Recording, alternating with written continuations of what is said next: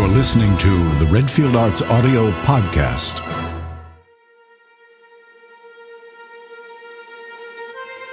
Artist Michael Iampieri drew during live performances of theater, dance, and music for more than 30 years. The book, Drawing in the Dark The Art of Michael Iampieri, celebrates the legacy of Baltimore Theater Project's visual historian and showcases nearly 300 of Michael's drawings. It's paired with essays by former theater project directors. Drawing in the Dark, the art of Michael Iampieri reveals the intimate relationship between performance and audience. With quick, mindful strokes of his pencil, Michael captured the precision of movement, depth of emotion, and verve of dramatic performance.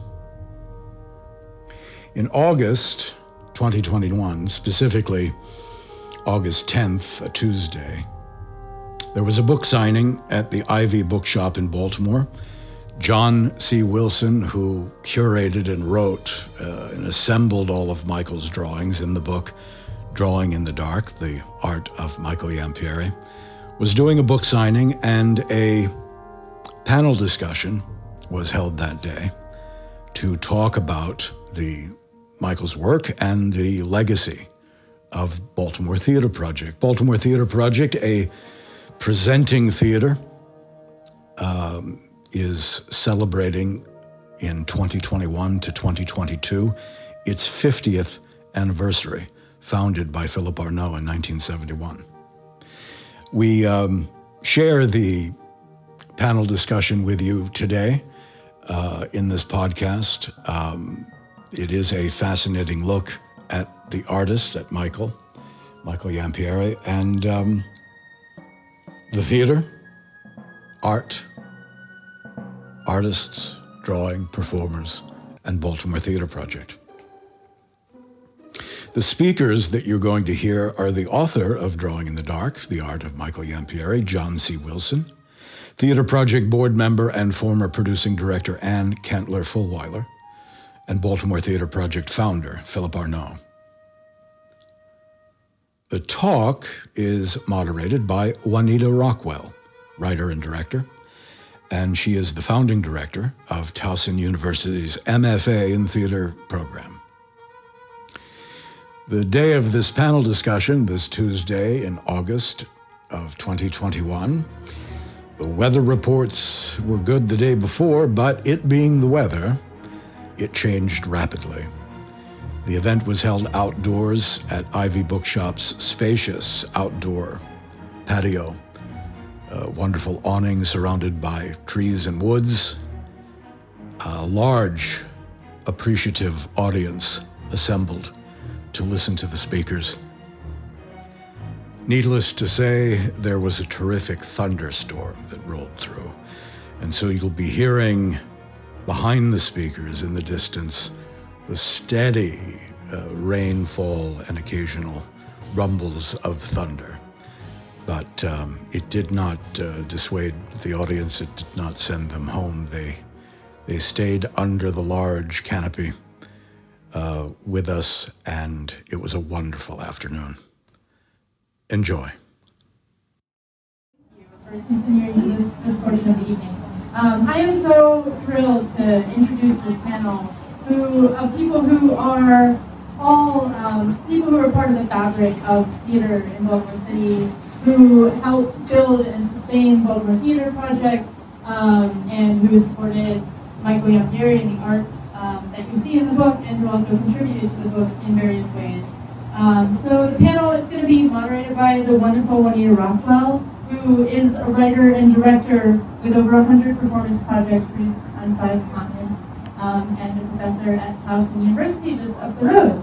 Um, and also an artistic director of Company One Theater, in uh, Hartford, Connecticut for six years. Six years. Um, 60. and not only is she a professor at Towson, but she's also the founding director of Towson University's experimentally focused MFA in theater.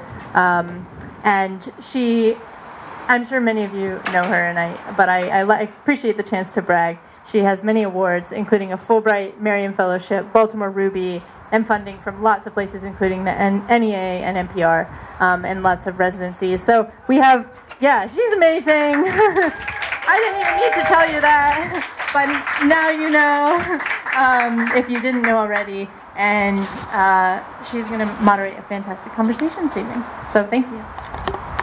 Thank you so much, Hannah. And start with a special thanks to the Ivy for supporting uh, Baltimore writers and the Baltimore arts and giving this wonderful venue, COVID friendly venue, or I should say, not COVID friendly, right? We don't want it to be friendly to COVID, but COVID era friendly, we'll say that.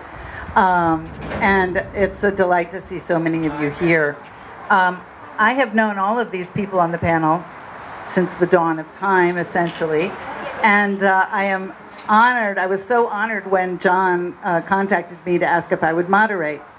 So, I'll, beginning with John, who is an artist in so many kinds of ways visual, performing, literary arts.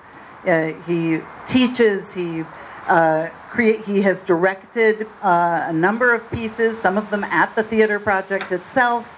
Uh, so he has worked in so many different fields and being sensitive to the uh, both the the visual components of what Michael was doing as well as the work that he was seeing on stage. So delighted to welcome him first of all uh, as the creator, not just the author, but the creator of this book. And absolutely. And uh, Anne Fulwiler, Cantler Fulwiler, what do you, you do there? Oh, both of, oh, they're all true.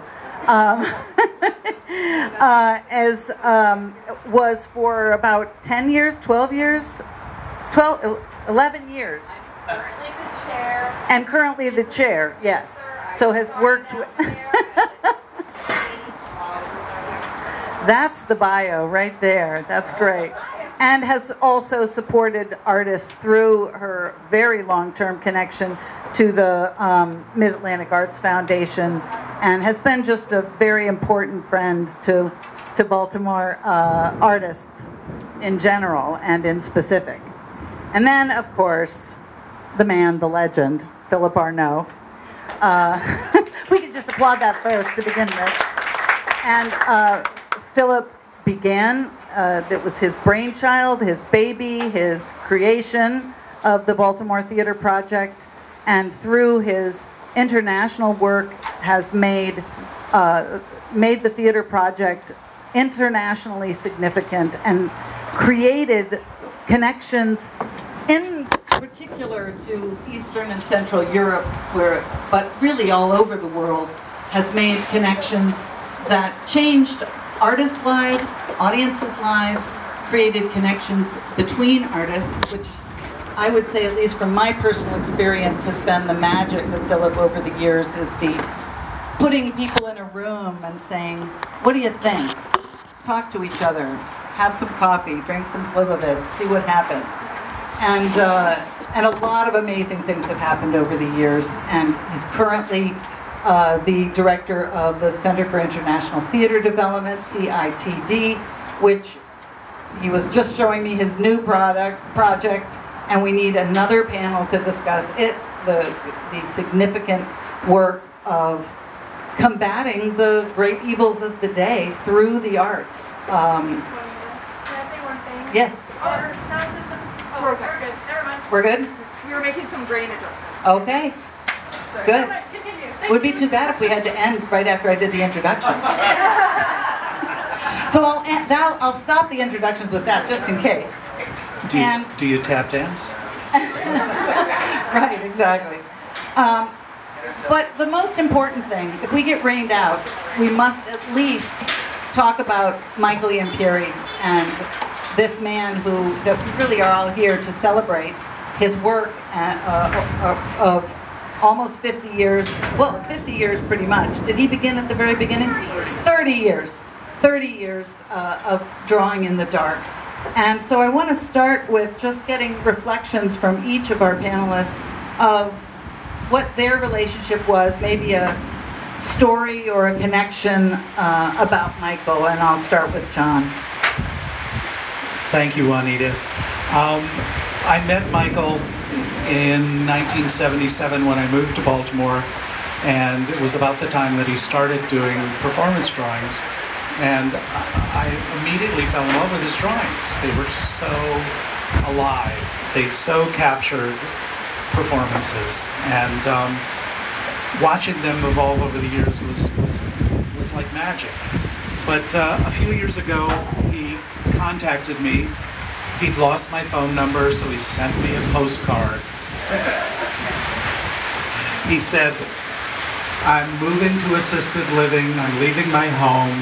What do I do with all these sketchbooks? He said, Should I just throw them away? And I was just horrified at the thought of these beautiful drawings disappearing. So um, I called Philip and I called Anne and I called Bobby Mrozek, who also had been a producing director at Theater Project, and we discussed it and came up with a plan to archive them with the Theater Project archives. So they will be preserved.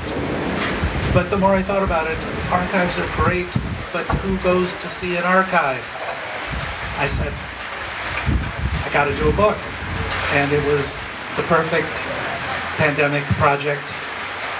Michael is an incredibly humble man, and I really wanted to shine a spotlight on him and his amazing talent, and uh, it was a great honor that he allowed me to do that.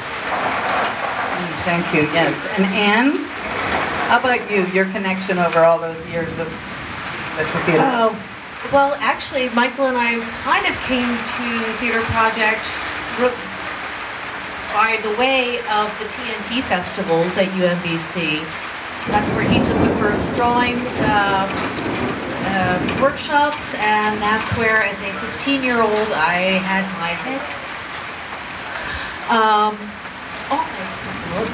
Um, but years later, years later, when um, I was the producing director at Theater Project, it really was always a joy. I've known Mike for so many years when I was the administrative assistant there. Um, and I just loved when he'd walk in and say, What colors should I have ready for this show?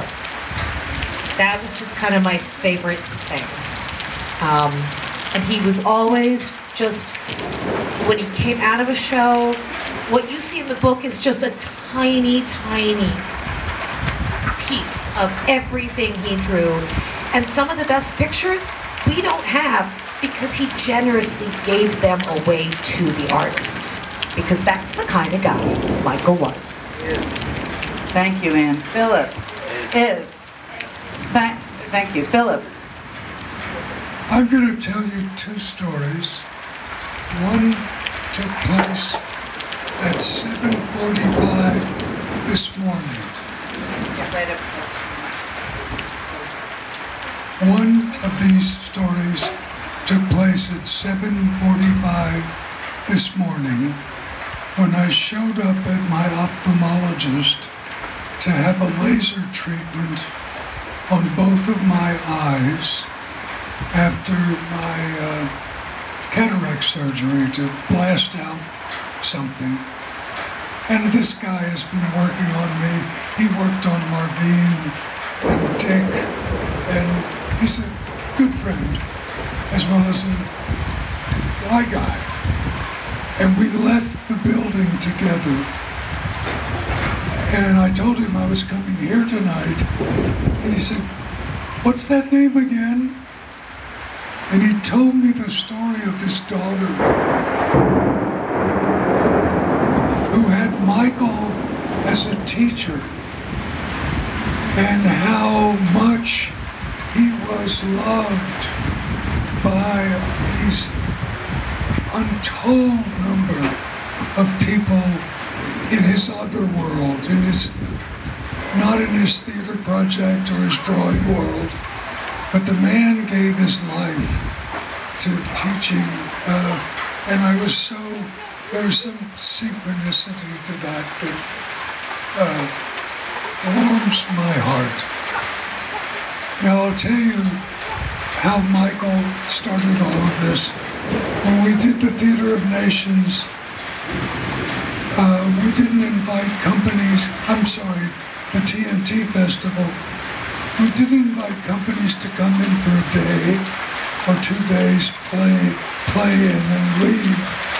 We made everybody stay for the whole eight or nine days to see each other's work. The statistics on that festival, we had 35 companies from America, five from New York, and five international. And we did all of these workshops, and one of the workshops was a New York artist named Rita Fetcher. And she drew in the dark, and Michael just picked her up. And then asked me, can I come? And I said, whenever. And I write about this in my little, in my essay in the book. That moment where if there was an artist, the audience was gone, I kept the bar open, and the artist finally could what Michael so they were seeing for the first time not a photograph, but a whole different way of capturing what this one actor from Medicine Show did. And the shrieks of recognition I can still hear in my head. So I agree, agree with you, John. This is a celebration of this incredible man. I hope this is being recorded so that he'll get to listen to it. Um, we love you, Michael, and you've given us all so much. You. And that, that takes us into what, what were some of the thoughts that came to mind? I mean, that's a great example that Philip just gave, but what were some of the thoughts that came to mind as you saw, um, as you started looking through these hundreds and hundreds of, of drawings? Let's start with John. I'm like, uh, between the weather and this, Well, it was it was pure joy to just sit down. Uh, we all sat at Philip's table and looked through the books and started to figure out what we had. And um,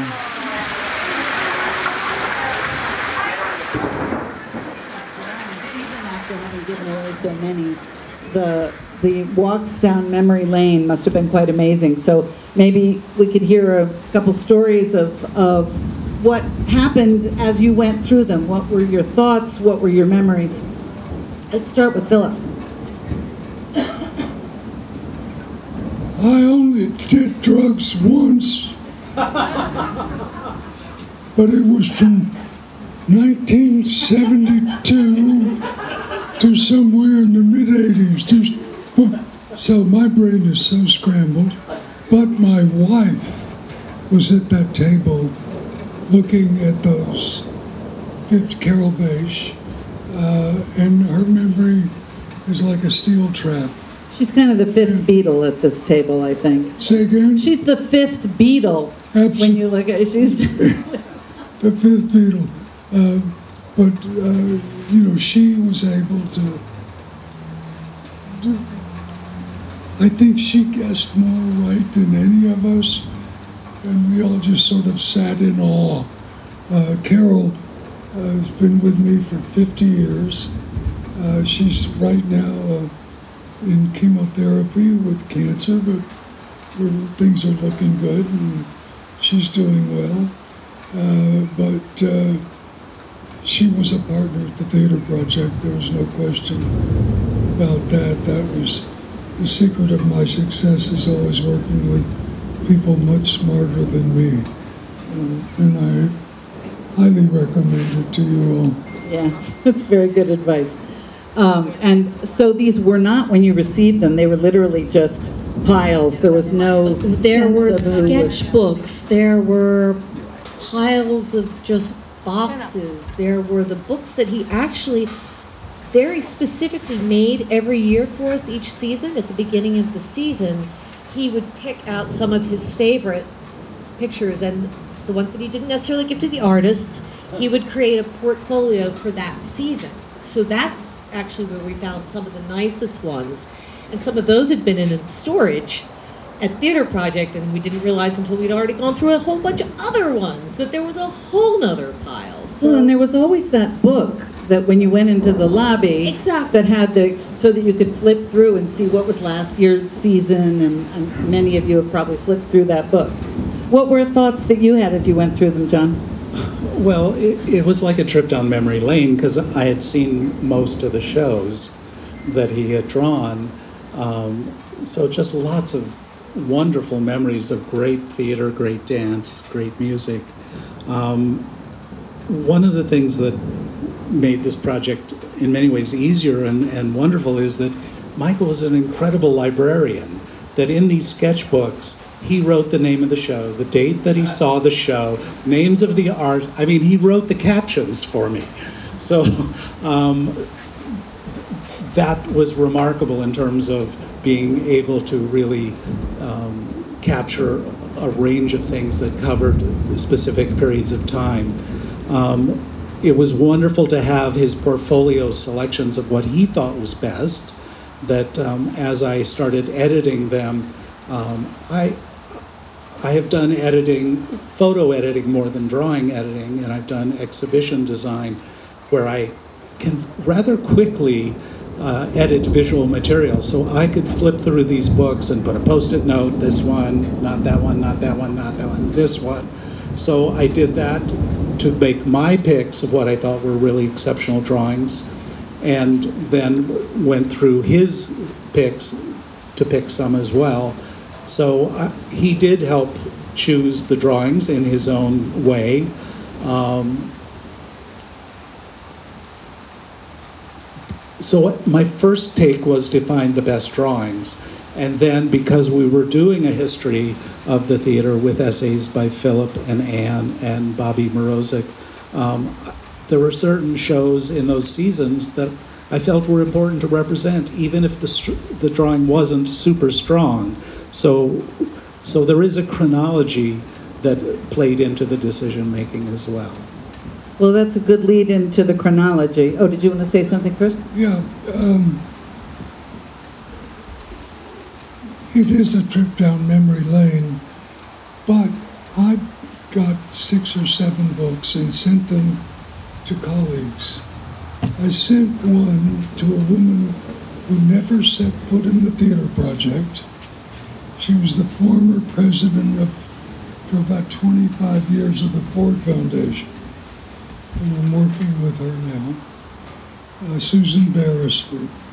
I also sent one to my partner now at CITD, Howard Shalwitz, who was the founder of um, Woolly Mammoth Theater 38 years ago in Washington.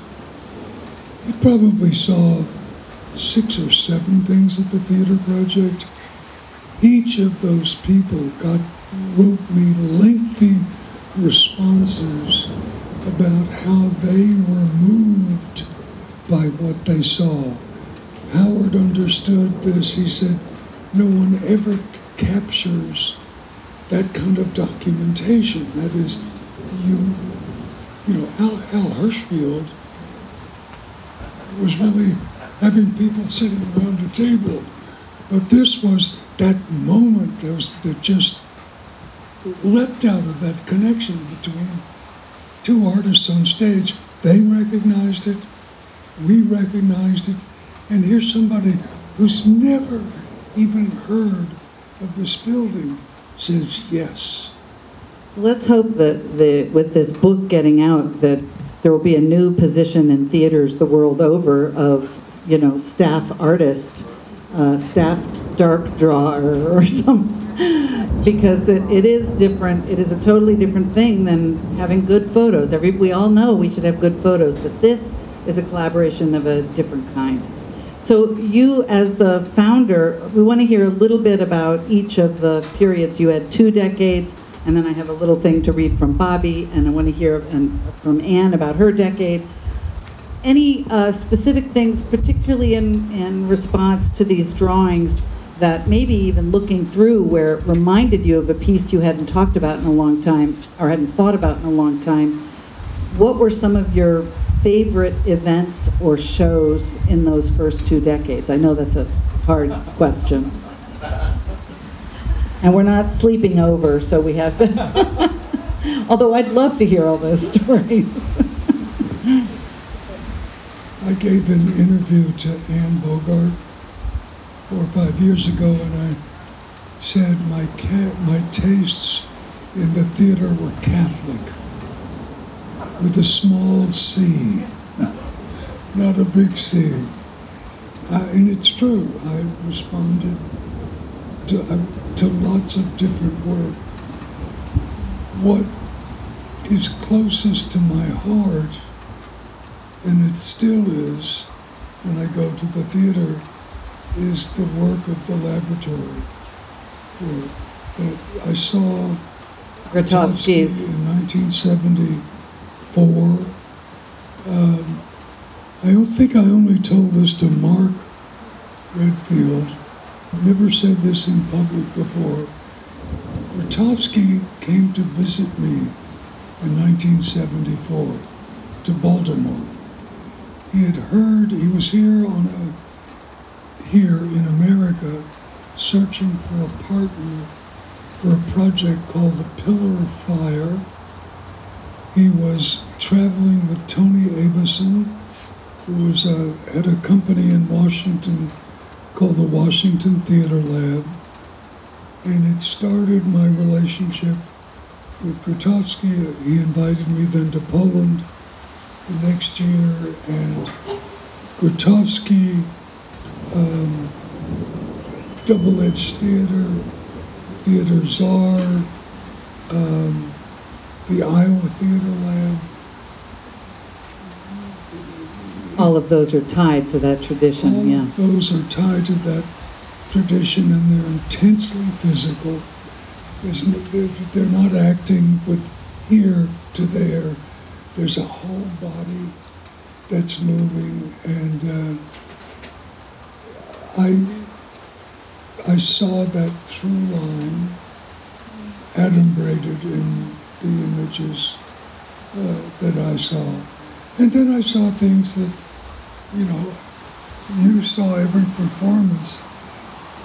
I never went anywhere. I was at every performance with that head begging you to put money in afterwards, right? I was with those artists every night. I went to Connolly's restaurant and down the rockfish with them, and you know, was Mr. Baltimore for these people that we brought in and loved every second of it.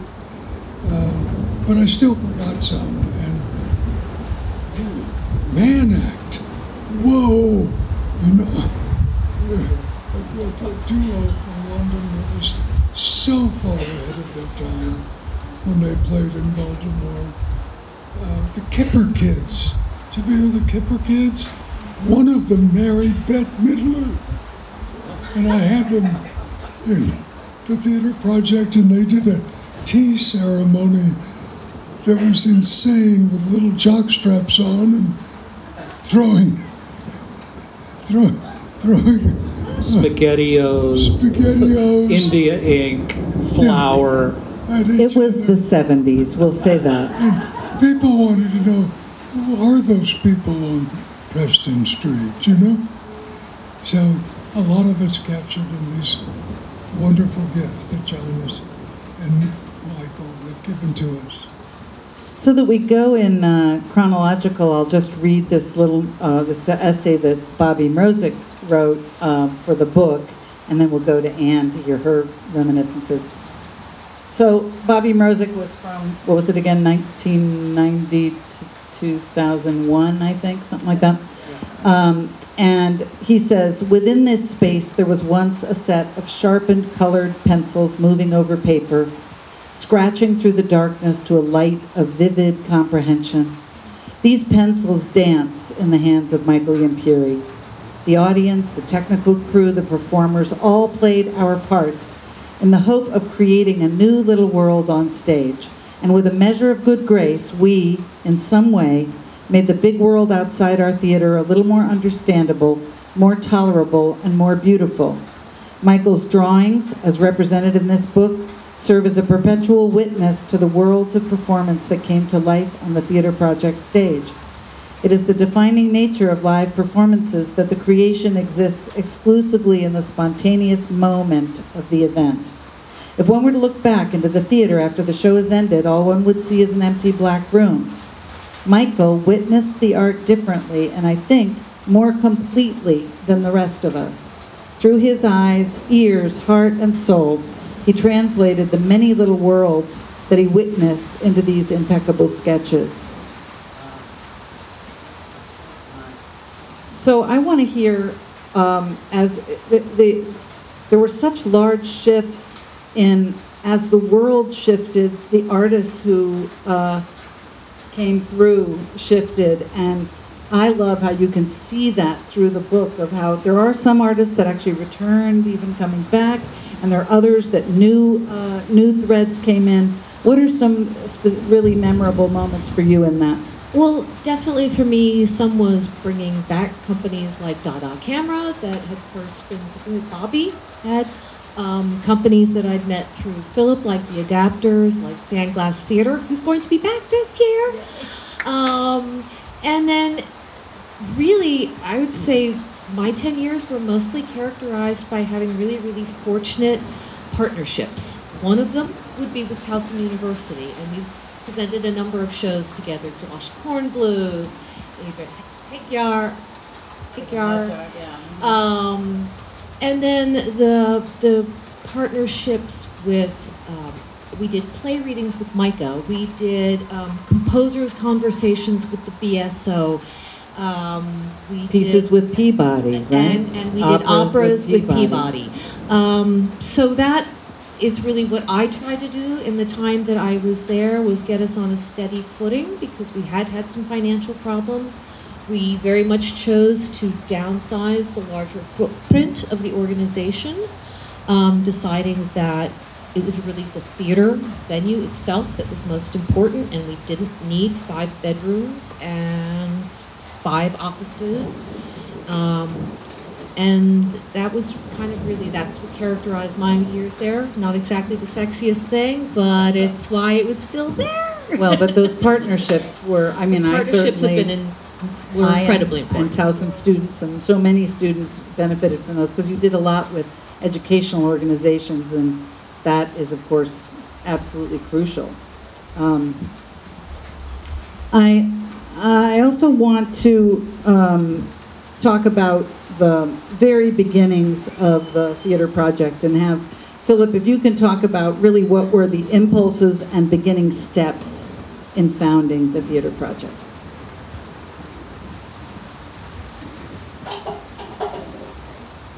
I went to graduate school at Catholic U in Washington.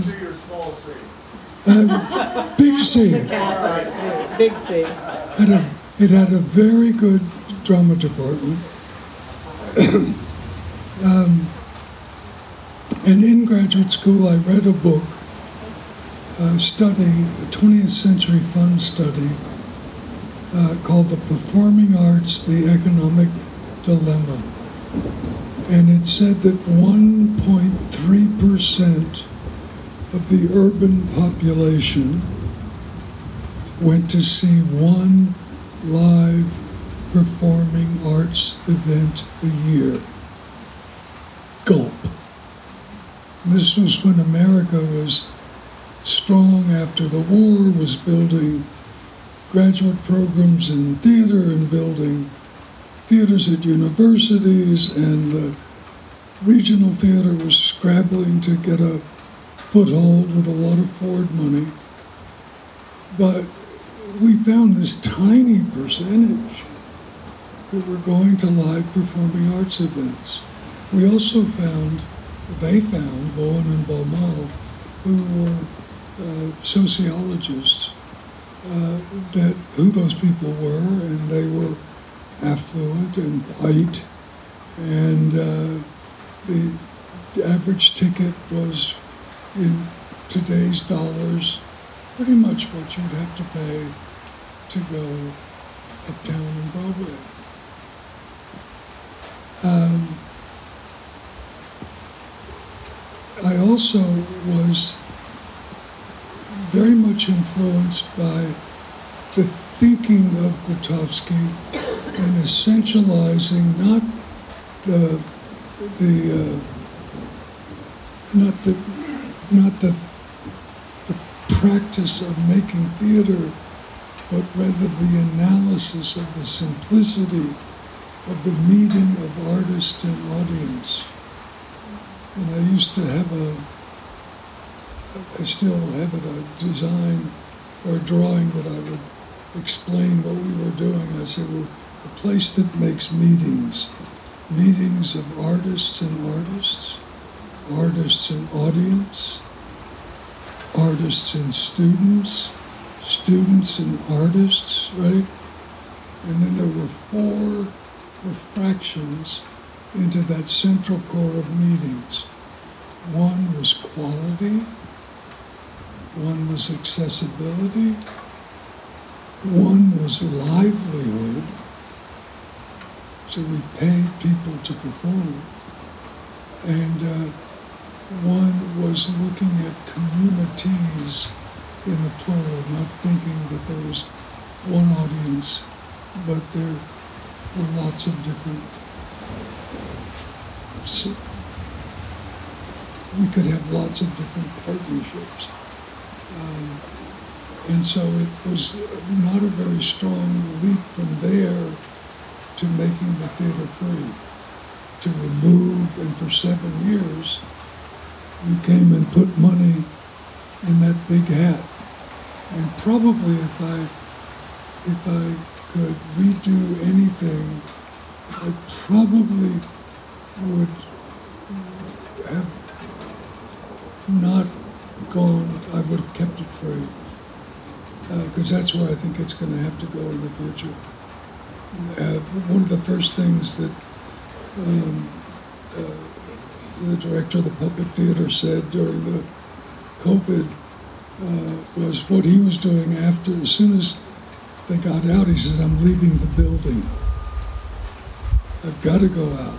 Um, so, and I, you know, we're faced with really the, the, the species. I, about a month ago, I heard the pandemic referred, the global pandemic referred to as the species pandemic, and that's a different shade of blue. That's you and me, It's not all of this. It's all of that, but it's our species.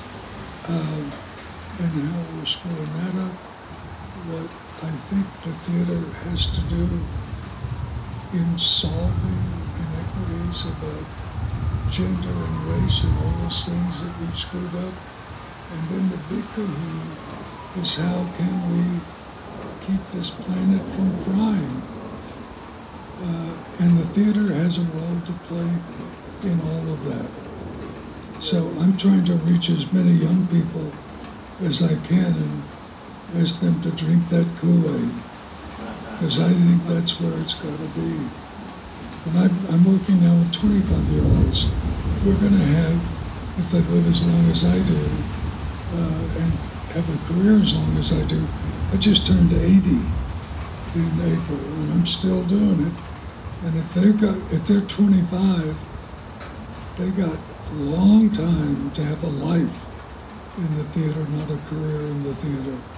And as a life in the theater, we've got work to do. We sure do. And another uh, landmark coming up is the 50th anniversary that's going to be celebrated this year, this coming season. And as board chair, maybe Anne, you could fill us in a little bit of what's, what that is? Fingers crossed, we will be able to hold a live event on October the 23rd. We are choosing to move towards that with some of our local resident artists as part of that. Um, and all of us gathered, and then it's really just a kickoff of taking a year to kind of look back at little retrospective pieces over the entire year. Um, John, John's book, Michael's book, is a kind of wonderful kickoff in a way for this. Um, but we'll be doing both this event and then Mark Redfield's been working to work towards um, archiving some documentation. We'll be dropping uh, some videos throughout the year. Little uh, here's five minutes of photo montage here of these years and things like that. Um, looking at some just we hope people will stay in touch, get back in touch with Theater Project if you haven't been. Look for us to come up with things throughout the year because obviously we've had to figure stuff out as we're going along in more than I would have liked. Absolutely. So, just as as uh, as we close out here, just to hear from each of you, what is really special about this book for you, and and uh, we'll start with Philip, so we can end with the creator of the book. Philip, what what is special about this book, in your mind? Well, I got the first uh, printing, and I'm told the second printing is so much better. and no one has Do offered I have me to turn second. mine? Do I have to turn mine in and get the new one? No, I think uh,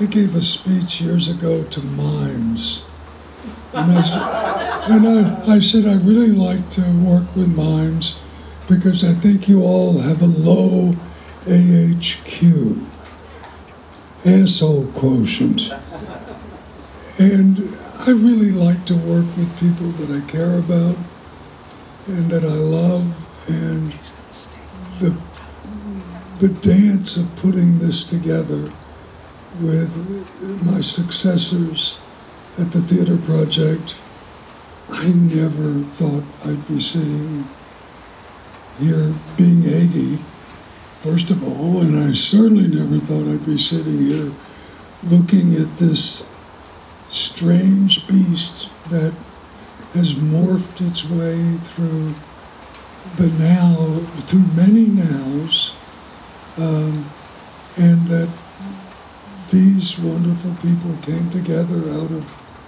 you know, nobody made any money out of this. It's out of love for Michael, love for the theater, um,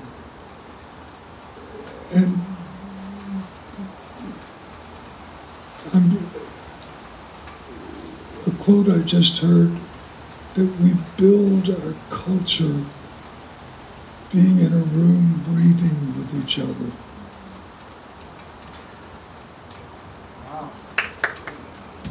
May we get to do that again soon. We build our culture when we're all in a room breathing with each other. And that's what this book celebrates. That's what we're celebrating here tonight. So thank you very, very, very much. Thank you, Philip. And Anne, what's special about this to you? It just really does encapsulate the love that is Theater Project. It's a beautiful venue. Um, it's a very, very special place. When you walk into it, you feel the the hard work and the love of so many artists and technicians and audience members over the years, and the book really captures that for me. So thank, Thank you. And John, maybe you can leave us with the final word and tell us about your thoughts on the book. And you want me to cry too, don't you? I'm, um, I'm no Barbara Walters. You go ahead. Well, the book is special in so many ways, but I think what it does is pull together so many strands of my life. And I love the collaboration of working with Michael's drawings, working with Philip, Bobby, and Anne to create it. Um, huge team of other people behind the scenes helping to make this happen, and editor and Photoshop whiz who cleaned up the, the, the people who digitized all the images. You know, the collaborative process that is theater is also publishing. And um, to have a visual arts background, to have a theater background, to have a publishing background, to bring those all together into one piece of what I hope is beauty that honors Michael is extraordinarily special. Thank you. And thank you to all of you for coming for this event and for supporting the Ivy and for supporting. Do we have time for questions? Oh, of Or do they want to close up? Are are we okay? Can we have, take a few questions? That'd be wonderful. Yes, sir. I, Philip, are you, are you aware that you and Michael were at Catholic U at the same time?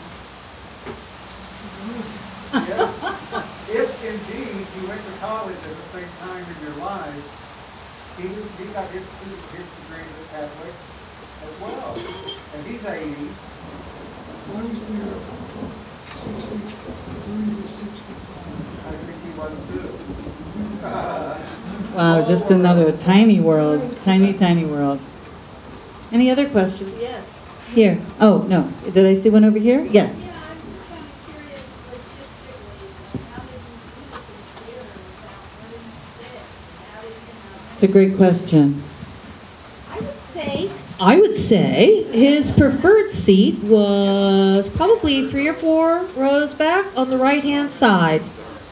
Um, because he was right handed, so that gave him the freedom to move.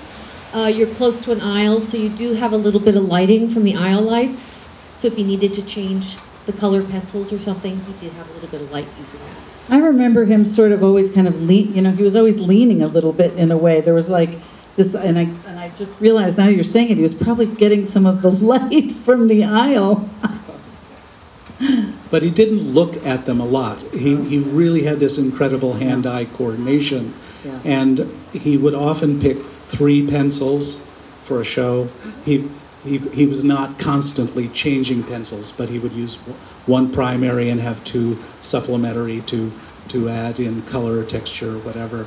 Um, he also, at some point, picked Prismacolor brand colored pencils because they were quiet. He did not want to disturb the artists on the stage. He was sensitive to making noise and disrupting the experience for audiences and artists. Yes. I get to see John at work at the University of Baltimore where he helps thesis students design the books that they've written. And I was wondering, John, what were a couple of the design challenges that you faced as you undertook the Oh my goodness. Um, um, I, th- I think probably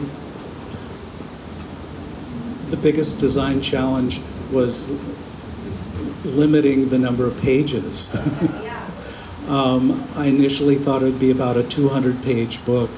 It's, I believe, 236 pages, but at one point it was probably 270, and I'm like, you know, it's like killing your children to, to get rid of drawings or to rearrange pages so you got two on a page instead of one on a page. And just to, to get as much of Michael in there as I possibly could without the book being even more gigantic than it is. Yes. Any other questions? I know that for me, what, um, I mean, I moved here in '94 to take this job running the, uh, starting the graduate program at, um, in theater at, at Towson. And the only thing I knew about Baltimore, well, I knew two things about Baltimore, and I grew up in D.C. I knew that you came up here to get pick up your bucket of crabs. And then the other thing was the theater project and coming to these. I would come down from graduate school and uh, see these, and I never met Philip in those days. And when I saw the only teaching job I ever actually applied for was this one at Towson. And when I looked at it, I thought, oh, that's where Theater Project is. and I didn't know, I had never heard of Towson University, and I grew up in DC, but I knew who, what the Theater Project was and what it represented, you know, to me as a theater artist, and especially in terms of those connections to the international and to the experimental work. And when you were saying about free, uh, what came to mind for me was when that short period of time when director, the director, American director Peter Sellars, uh, took over the American National Theater at the Kennedy Center. He said, I want to bring, and he named all of these amazing experimental theater companies, and they said, no one will come to those, it's Washington. And he said, well, you just do them for free. And there were lines around the block always. You had to go there hours early to get the tickets.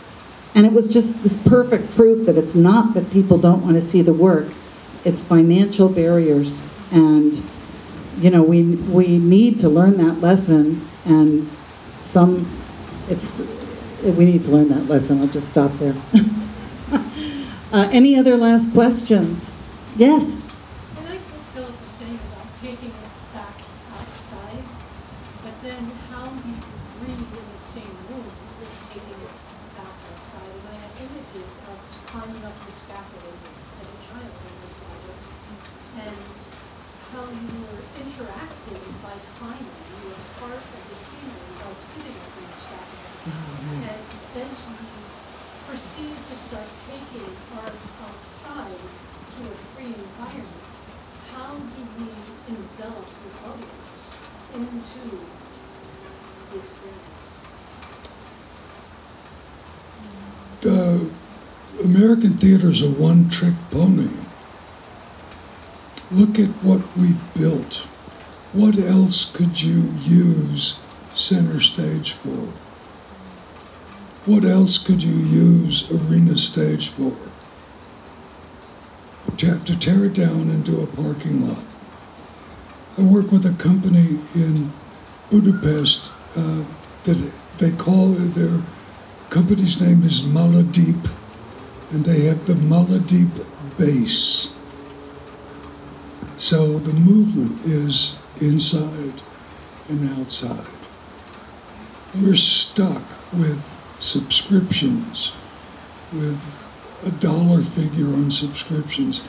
Do you know that a Broadway show has to play to 90% capacity to break even?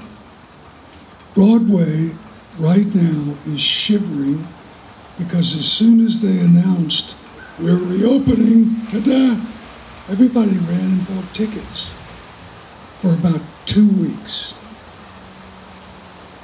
And then they backed off.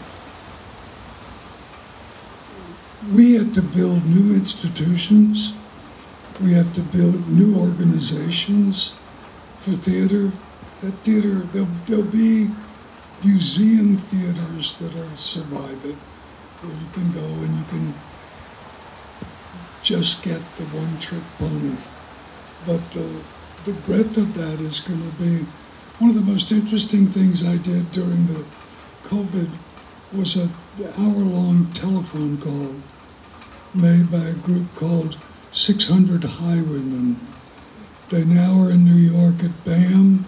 They're doing a uh, face-to-face, two people with a third. But this one, I signed up, I called a number, and then any one of you or anybody in America was A and I was B. And then the third person from 600 Highwaymen was saying, So describe your room. So you describe your room, and I'm sitting there thinking about describing my room, and they say, B, do you like to dance? And after an hour, I had this extraordinarily deep connection because we went some real places, the three of us together. So I think we've got to have new forms. I think we've got to have new structures to support that forms. You look at what these big theaters spend on raising money. They have development offices that are, you know, I don't, the, big theaters, I have a, a good friend of mine who uh, opened a small theater in San Francisco.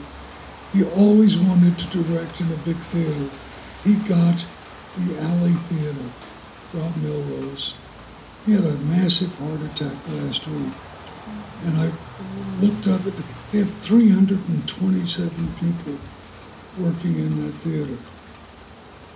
Well, and, and most of the theaters during COVID quickly fired all the artists and then, and let go all of the lesser staff and just kept employing the, you know, the marketers and the, and the people at the top. And this was, this is all across the US. And so it's going to be interesting to see. All of that is going to have to change for anything to move forward.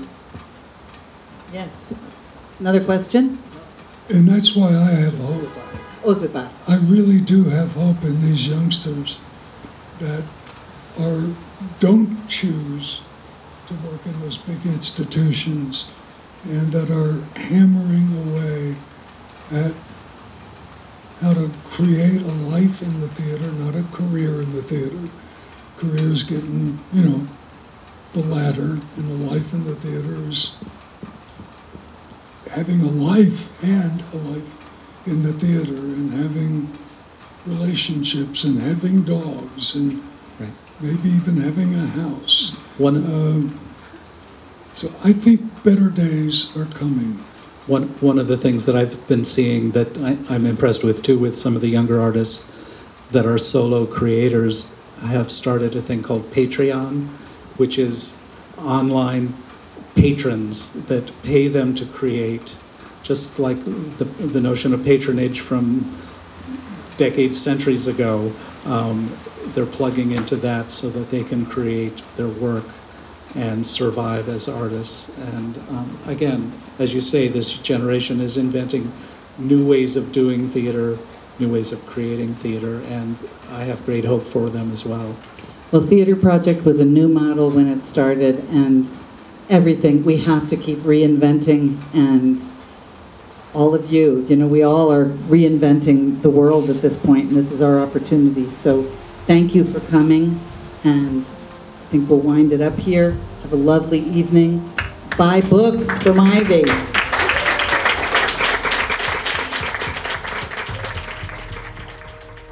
I hope you enjoyed the podcast, and and uh, uh, I really wanted to share this panel discussion. Uh, I've known Michael Iampieri for a number of years, and I love his art, and I cannot recommend the book that John Wilson uh, put together highly enough. It's a beautiful, beautiful book. You can get the book, Drawing in the Dark: The Art of Michael Iampieri, online. You can buy a copy at drawinginthedark-book.com.